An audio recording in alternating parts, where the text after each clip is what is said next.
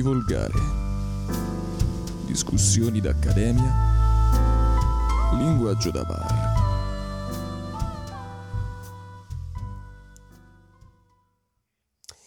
Ciao e benvenuti su Divolgare. Io sono Andrea, un attimo ripreso dall'influenza e come al solito sono accompagnato da Giacomo Buonasera. e da Gabriele che ci risponderà con un attimo di ritardo. Salve a tutti. Mm. Dall'esotica località Eh. da cui trasmette. Eh, dall'esotica località, almeno fosse quello in centro a Firenze. Vabbè. Mo- molto esotica, molto Sì, esotica. capisco che essendo sotto il po'. Ma detto questo, detto questo, va bene. Allora, stasera vogliamo parlare di intercettazioni, giusto? Corretto, e mi permetto di prendere la parola Prego. in quanto forse sono quello con meno incompetente in materia, pur essendo ben oltre la mia area di expertise. Vogliamo parlare, come diceva il buon Andrea, di intercettazioni alla luce delle dichiarazioni, degli intenti che eh, il ministro della giustizia attuale, anzi di grazia di giustizia, eh, Nordio, eh, ha effettivamente espresso più volte, mirate appunto a a ridurre le intercettazioni. Queste sono frasi che a mio avviso sono state più volte eh, mal interpretate, a volte volutamente, a volte solo per fare notizia da una certa categoria che sicuramente subirebbe quello che sembra essere l'intento del ministro. Perché dico subirebbe perché al momento io non ho ancora personalmente trovato un disegno di legge, un, un testo vero e proprio ufficiale dove sono messe nero su bianco le proposte eh, del nuovo ministro della giustizia, tuttavia molti articoli, praticamente tutti, di testate più o meno eh, affidabili, citano un suo pregevole intervento che si può trovare anche su Twitter, dove parla di cosiddette porcate, di abusi delle intercettazioni per sostanzialmente delegittimare eh, figure non per forza solo politiche, ma in primis anche giudiziarie. Scusatemi. E quindi questo dovrebbe essere il suo obiettivo, obiettivo che sembra essere pronto addirittura a perseguire fino alle dimissioni, stando alle sue dichiarazioni, cioè impedire o ridurre al massimo questo rischio di abuso delle intercettazioni. Ma andiamo con ordine, anzitutto.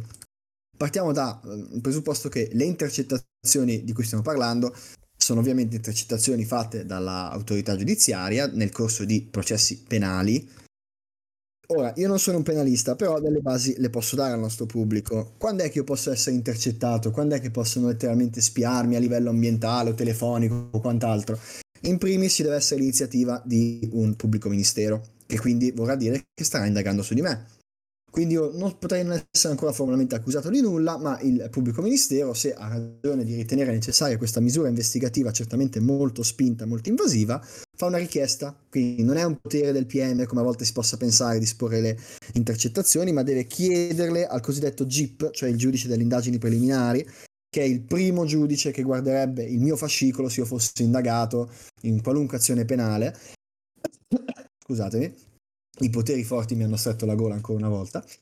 Eh, una volta che il GIP dà l'autorizzazione, ecco che allora sì, il PM, che è appunto un magistrato dell'accusa, eh, predisporrà nel, modo in cui ritiene opportuno le intercettazioni. Una volta che avrà ascoltato le registrazioni effettuate, che ricordo possono essere di ogni tipo, non solo telefoniche, anzi, se non sbaglio, per dei dati del 2020 che avevo letto, le intercettazioni di gran lunga più utilizzate sono quelle ambientali quindi vuol dire tramite microfoni direzionali di solito all'aperto.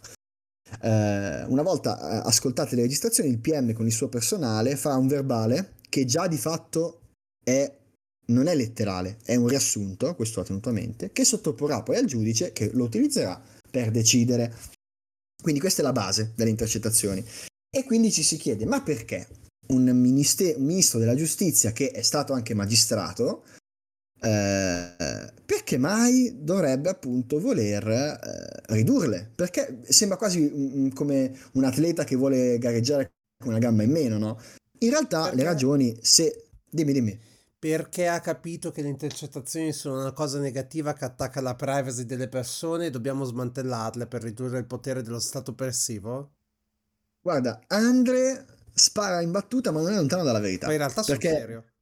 Allora, allora, non sei lontano dalla verità. Non è proprio una questione di privacy, anche perché vi, vi dico senza annoiarvi, se volete farvi una cultura, eh, il garante della privacy si è già pronunciato in passato, se non sbaglio due anni fa o addirittura tre anni fa, eh, piuttosto duramente sulle intercettazioni. Quindi ricordiamo che il problema della privacy si pone perché immaginate l'esempio di prima, io sono indagato appunto eh, vengo sottoposto a intercettazioni, magari sono indagato, che ne so, inventiamo un reato per, eh, per truffa, sono indagato per truffa, però si scopre tramite le intercettazioni che io in realtà sono infedele a mia moglie oppure eh, ho, fatto degli atti che anche se non sono palesemente illegali, sono moralmente discutibili, se non direttamente criticabili.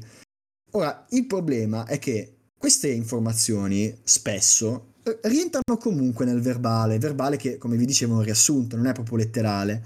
Poi il giudice giustamente potrebbe ignorarle e dire mm, non hanno alcun peso ai, ai fini dell'accusa, ma una volta che il verbale viene depositato agli atti, e questo è un dettaglio molto importante, scusatemi, una volta che il verbale viene depositato, non è più secretato. Questo perché? Perché l'indagato, in questo caso io, posso leggerlo, ma oltre a me chiunque ci metta sulle mani, di fatto, se eh, ha dei motivi eh, tutelati a livello costituzionale, come può essere un giornalista con il suo diritto di cronaca, può parlarne, può pubblicare addirittura notizie sulla cosa. Quindi, torniamo all'esempio. Eh, io sono ricer- eh, indagato per eh, truffa, ma esce la notizia perché un, vuoi un ufficiale giudiziario, vuoi il PM, anche se dubito che si abbassino a tanto, anzi, eh, vuoi addirittura lo stesso giudice per qualche motivo Vabbè, o per distrazione. catena. Esatto, qualcuno ha fatto trapelare la notizia. Per il diritto di cronaca, il giornalista può subito scriverlo, visto che eh, è una notizia che viene dall'autorità giudiziaria, non c'è neanche un vaglio della sua veridicità, perché automaticamente si dà per vera dal punto di vista costituzionale. Eh, e può tranquillamente, passatemi il latinismo, sputtanarmi, anche se poi magari magari non è del tutto vero, o peggio ancora, magari anche se è vero, è completamente scollegato dal caso. Quindi io magari posso essere assolto domani per la truffa, ma sono stato bollato eh, come infedele, bastardo e quant'altro, sulla base di qualcosa che non si doveva sapere, non si doveva trapelare. Questo è, all'avviso delle notizie che ho letto, eh, il principale preoccupazione appunto del ministro della giustizia di evitare appunto che eh, le, le, intercettazioni vengano usate come già successo, perché questo è già successo, per distruggere la, la reputazione di una persona al di là del processo. Perché, ripeto, non è tanto una questione di ridurre la possibilità di utilizzare le intercettazioni. Questo ancora io personalmente non lo so se è nelle intenzioni del ministro, perché non ho ancora avuto modo di leggere nero su bianco una proposta di riforma. Anche perché stavo, eh, non c'è una proposta di riforma al momento. Questo esatto. è stato un annuncio alla Commissione Giustizia. Esatto, ecco perché. E, e quindi il, il punto è ridurre gli abusi personalmente non può che trovarmi a favore. Voi sapete già meglio di, di altri che io ho il dente estremamente avvelenato con la categoria dei giornalisti, fatta eccezione per l'illustre assente il buon Max. e, e quindi personalmente lo vedo solo come una garanzia per il cittadino, non tanto per il magistrato, cioè per chiunque di non essere immediatamente spolpato dai soliti avvoltoi che sono avvoltoi, che si difendono molto in fretta dietro il diritto di cronaca come fossero praticamente dei eroi nazionali, quando in realtà 9 volte su 10 queste informazioni sono spazzatura che, a parte rovinare la vita di qualcuno, non arricchisce certamente quella del lettore. Quindi su questo spirito, per questa finalità, io personalmente mi trovo molto favorevole, eh, anche se non nascondo che buona parte della magistratura l'ha presa in modo freddo, perché hanno sempre cercato di fare un distinguo, almeno i portavoce della categoria, dove sì, finché per evitare le fuoriuscite di notizie siamo tutti favorevoli, però ci dispiace che il ministro abbia sostanzialmente implicato che siamo noi responsabili di queste furie di notizie. Io non penso che sia stato davvero implicato così, ma capisco che si sentano sotto esame, anche perché, come dicevamo prima, chi se non il PM o un ufficiale giudiziario, quindi effettivamente è difficile immaginare altri, no?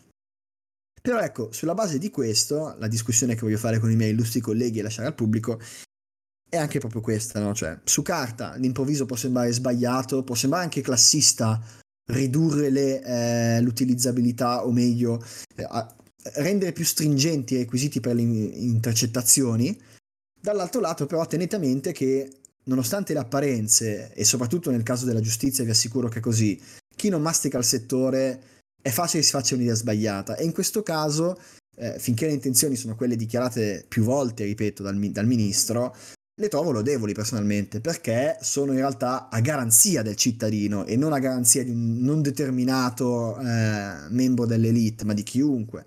Perché se io vengo indagato, io ho il sacrosanto diritto di non venire utilizzato per arricchire qualche carta straccia da stampa.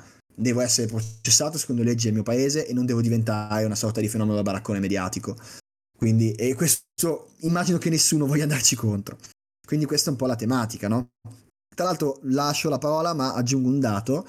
Mi risulta che l'Italia sia ancora oggi il paese in Europa con il più alto utilizzo massivo proprio di intercettazioni e che è comprensibile tenendo conto della nostra ben nota e radicata organizz- presenza di criminalità organizzata ma di stampo mafioso, ma eh, sarebbe bello vedere, perché l'ho letto ma non ho trovato grafici ufficiali, quanto queste intercettazioni siano state davvero dirimenti per arrivare a una sentenza, perché da quello che ho letto, ma ripeto, non corroborato da, da, dati ufficiali, quindi potrei aver letto una notizia non del tutto veritiera, grazie ai colleghi esimi giornalisti.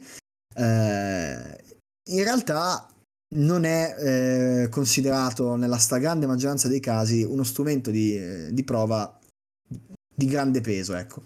Detto questo, lascio la parola ai miei colleghi per sentire cosa ne pensano. Eh... Eh tante cose in realtà, cioè non saprei neanche da dove iniziare, perché... Cosa? A istinto, dico, se non sai allora, iniziare. A istinto, allora, il, io sono assolutamente contrario alle intercettazioni in generale da un potere che lo Stato non dovrebbe avere. Quando facevo il pippotto prima ero abbastanza serio sulla cosa, perché è un potere che si, fes- che si presta appunto facilmente eh, abusabile è un potere estremamente abusabile e appunto come fai notare è estremamente abusabile, può, es- può essere usato per distruggere la reputabilità di una persona, indipendentemente se abbia commesso un reato o meno. Indipendentemente da quello. Quindi in realtà, infatti mi fa strano che viene dal governo Meloni, c'è qualcosa di strano, non, non, ho qualche problema a, a, girare la mia testa sulla cosa, so che sono completamente di parte su questo, eh, sia chiaro, però oh, sono un po' combattuto per questa cosa. Beh, guarda, ti interrompo solo per un secondo per dirti che se non sbaglio, eh, sì, sì, comunque... il magistrato Nordio è considerato comunque un giudice tendente verso destra, quindi sì, sì, sì, non è quello il problema. Però, oddio, in realtà può essere un problema, però vabbè. E niente, quindi in realtà tutto quello che toglie potere alle intercettazioni, verso, eh, per quanto mi riguarda, è assolutamente una cosa favorevole. L'unico dubbio che ho, mentre, stavi facendo, mentre ci stavi spiegando, è vero, eh, permette una maggiore riduzione del potere mediatico tramite le intercettazioni, eh, dell'utilizzo delle intercettazioni da parte della, dei media. Però la...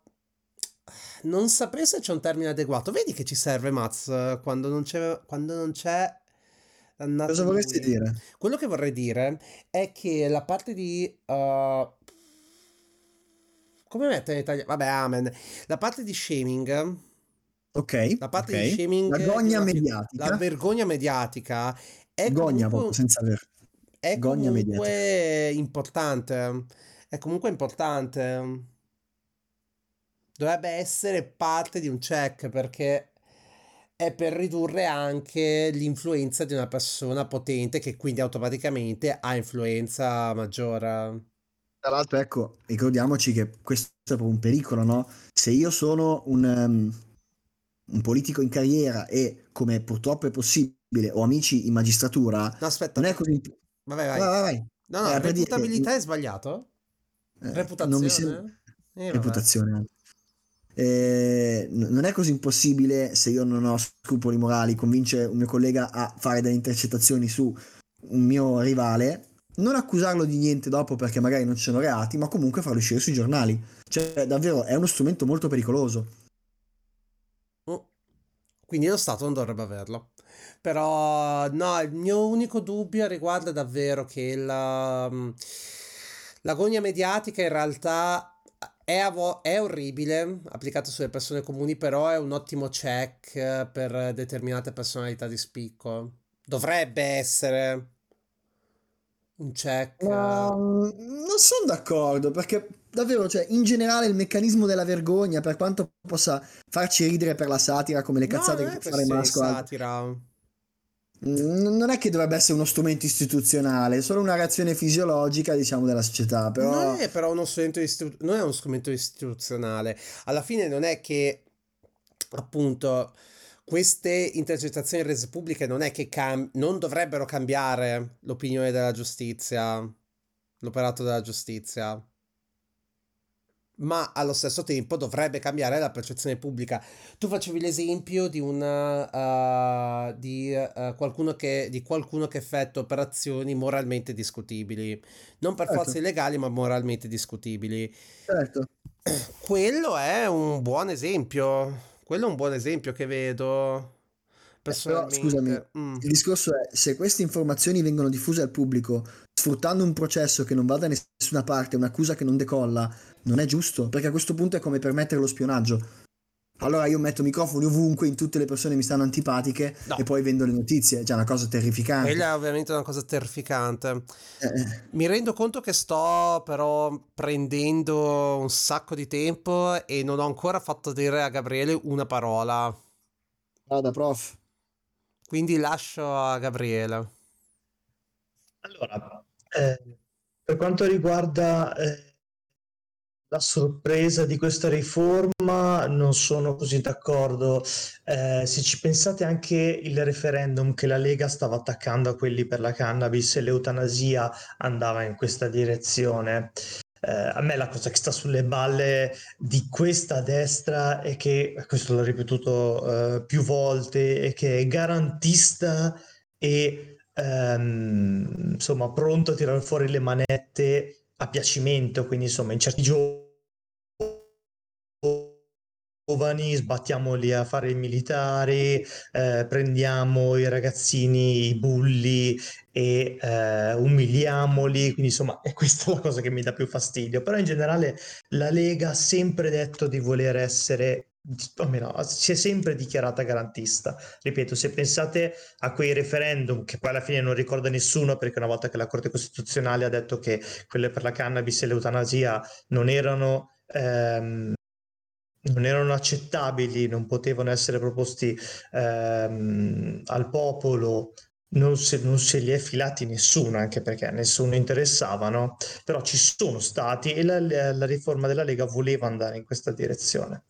E, ehm, tendenzialmente sono d'accordo con tutto quello che, tutto quello che ha detto Giacomo, quindi, eh, e non concordo con Andrea eh, quando dice che eh, le eh, intercettazioni non dovrebbero esserci in nessun caso, insomma voglio dire se ci fosse davvero poi lì dobbiamo valutare, non sono un esperto di diritto, però posso immaginare casi davvero di pericolo, ehm, anche per esempio eversivo, voglio dire, immagino che Tanto, non, so se, non, so se, il nostro pubblico lo sa, ma c'è stato un tentativo di golpe in Germania qualche, eh, qualche giorno fa e no, immagino no. che la, le persone che hanno cercato di organizzarlo per tentare di trovare le armi, tutto si siano organizzati principalmente attraverso le armi, anche perché se non ricordo male erano censurati.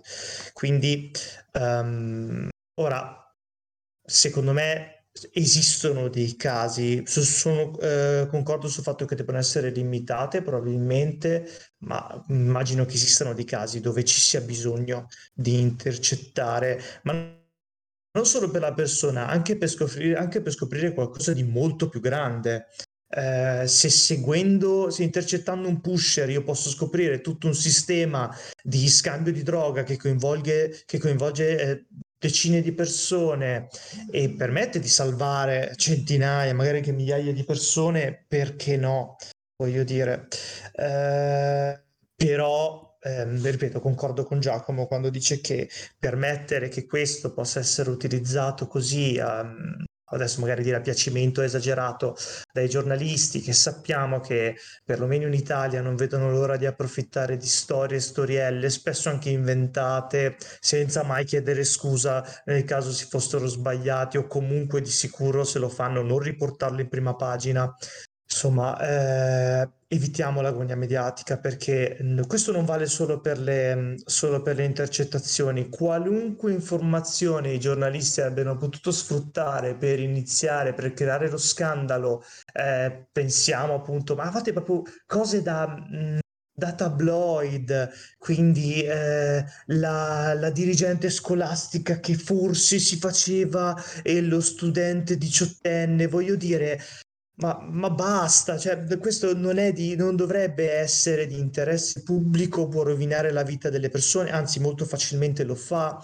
Quindi sul serio, eh, se, eh, se non è di interesse pubblico, i giornalisti non dovrebbero avere permesso di utilizzare queste cose. Poi per carità, se c'è un'intercettazione dove eh, il presidente di Banca Italia favorisce chiaramente una banca piuttosto che un'altra, eh, mh, allora sì, direi che è giusto perché quello è un ruolo pubblico, è giusto sapere chi, cosa, quando, però nel caso in cui eh, si, dovesse, debba sapere che eh, o salti fuori che il presidente di Banca Italia tradisce sua moglie, non, non, interessa, direi che non deve interessare al popolo italiano. Direi che insomma ho riassunto un po' quello che penso. Però permettimi, so che sto divagando, però per, um, è una linea estremamente difficile da uh, indicare perché tu fai l'esempio di ok, le cose di interesse pubblico dovrebbero essere pubbliche, quindi anche le comunicazioni effettuate da personalità di interesse pubblico dovrebbero essere pubbliche. Non sono completamente d'accordo perché anche queste persone hanno una loro vita privata e come tale hanno anche loro diritto alla loro privacy anche il discorso utilitaristico del ok, ma tramite intercettazioni posso magari uh, sventare una cosa più grande. Parte che finora non è mai stato così, però ehm, non lo so, mi sembra è il classico discorso di perdita di libertà in cambio di sicurezza. Mi sembra il classico discorso di perdita di libertà in cambio di sicurezza. E come tale, cioè, facciamo una cosa più sensata. Giacomo, qual è l'utilità delle intercettazioni? Cioè, effettivamente servono, funzionano come prova? Perché a noi ovviamente sembra di sì, però non credo che ogni intercettazione sia usabile come prova. Allora, questa è una bella domanda perché purtroppo i film ci preparano in maniera del tutto insufficiente per capire l'utilità delle eh, intercettazioni. Come vi dicevo, giustamente c'è un doppio vaglio prima di disporre un'intercettazione, l'interesse del PM in primis e l'autorizzazione del GIP in secundis. Ciò detto, le intercettazioni possono essere fondamentali perché io purtroppo non ho i dati di quante volte siano state decisive, ma in concetto mi rendo conto che lo possono essere in svariati scenari, perché ricordiamoci che per fortuna un sistema che comunque è garantista come il nostro, tale per cui eh, a meno che non ci siano storture da parte delle persone eh, che giudicano l'imputato è giustamente sempre presunto innocente fino a prova contraria e soprattutto i tempi eh, nei quali l'indagato può essere sottoposto a misure restrittive sono ristretti, banalmente se non sbaglio l'arresto, l'arresto non come, come pena ma come misura cautelare è disponibile nel limite di 24 ore. Se io dopo 24 ore mh, io PM in questo caso, non ho nessuna carta da giocarmi col giudice che mi ha autorizzato, basandomi sulla fiducia il, o su qualche elemento di prova, si spera, l'arresto preventivo, non faccio solo una brutta figura io, ma di fatto mi faccio sfuggire quello che magari è davvero un pericoloso criminale, che io ho motivo di credere sia un pericoloso criminale, ma non ho ancora gli strumenti per provarlo. Strumenti come le intercettazioni, che mi rendo conto sono molto subdoli per natura, eh, sono importanti proprio in questi casi, quando il tempo è eh, fondamentale e soprattutto conto anche figure molto potenti che possono facilmente pagare, eh, pagare letteralmente la propria via di uscita. Se io devo eh, inchiodare, avere delle prove, ad esempio, come diceva Lele, tra l'altro preso da un caso di cronaca vera, e il direttore di Banca d'Italia e non, ho, non posso fare accesso delle informazioni, allora diventa tutto estremamente difficile perché questa persona, visto il suo potere, visto la sua posizione, non sarà mica così sprovveduta da lasciare indizi in giro, cioè discuterà le cose di persona con poche persone fidate che a loro volta staranno attente. Con le intercettazioni, soprattutto quando il tempo contro, cioè sempre nei casi della giustizia, eh, soprattutto teniamo conto di, parliamo di indagati quasi sicuramente seguiti da ottimi, ottimi avvocati, ma anche numerosi, quindi sempre pronti a reagire a ogni ora del giorno e della notte a eventuali accuse, sono fondamentali per questo. Sono un'arma, un asso nella manica che permette di superare tutta una serie di muri, di barriere, eh, senza, senza le quali quasi certamente una persona di grande potere, di grande spicco, la farebbe franca. Questo è in astratto, ripeto, perché poi c'è tutto il discorso che ho fatto prima. Però ecco, su questo utilizzo le intercettazioni sono fondamentali perché fermo restando che non sono sempre utilizzabili come uno potrebbe pensare da un film, cioè banalmente un esempio che mi ricordo si fa spesso all'università, se io vado in un bar, parlo a quello che non so essere un poliziotto ammettendo per ridere che ho ucciso qualcuno, anche se è davvero così, non è una confessione questa, quindi non ha un valore che il tizio può mettermi le manette, portarmi in tribunale e dire ah lui non sapeva che era un poliziotto, l'ho fregato, l'ho inchiodato. Non è così, ovviamente. Quindi devono essere numerose, ripetute e devono dare davvero tanti indizi, non basta una sola frase di troppo. Però ecco, eh, sono proprio forse il metodo migliore per gettare luce in crimini tipicamente da colletto bianco che sono estremamente fumosi, estremamente tecnici perché richiedono grandi conoscenze fiscali, tributarie, che il normale cittadino non ha e che spesso anche il giudice potrebbe non avere perché giustamente è tenuto ad avere altre competenze. Eh, e senza, senza le intercettazioni faremmo due passi indietro su queste indagini qua perché sostanzialmente magari con la scusa di essere tutti più al rifugio, da, più al riparo da uno stato orwelliano, daremmo in realtà un'ottima, ottima via di fuga a chi invece i mezzi li ha, a chi è potente, perché giustamente quello è il pericolo più grande una volta che si inizia a conoscere bene il sistema, come si dice.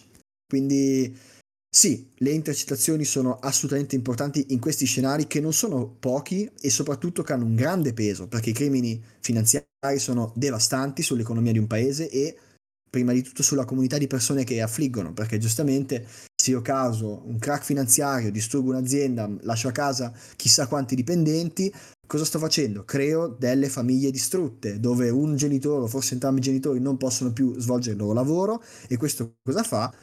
A come ci insegna la criminologia, che è statistica del crimine, spinge la criminalità in maniera sproporzionata, quindi non sono assolutamente marachelle solo economiche, Comunque, io ho attaccato il pistolotto giuridico abbastanza lungo e credo, con il benestare dei miei stimatissimi colleghi, che sia il caso di dare la buonanotte sì. al nostro pubblico. Sì, decisamente. Ricordo rapidamente il nostro handle Twitter. O il buongiorno. O il buongiorno. O il buongiorno, sì. Ormai ci sentono la, la lunedì mattina.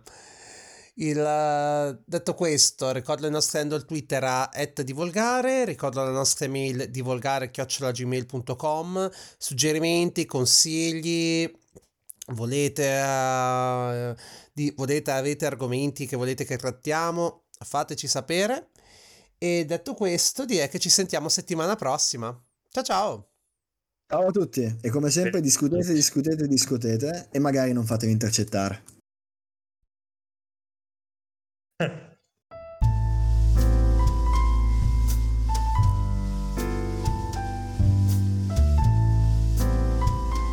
Di volgare.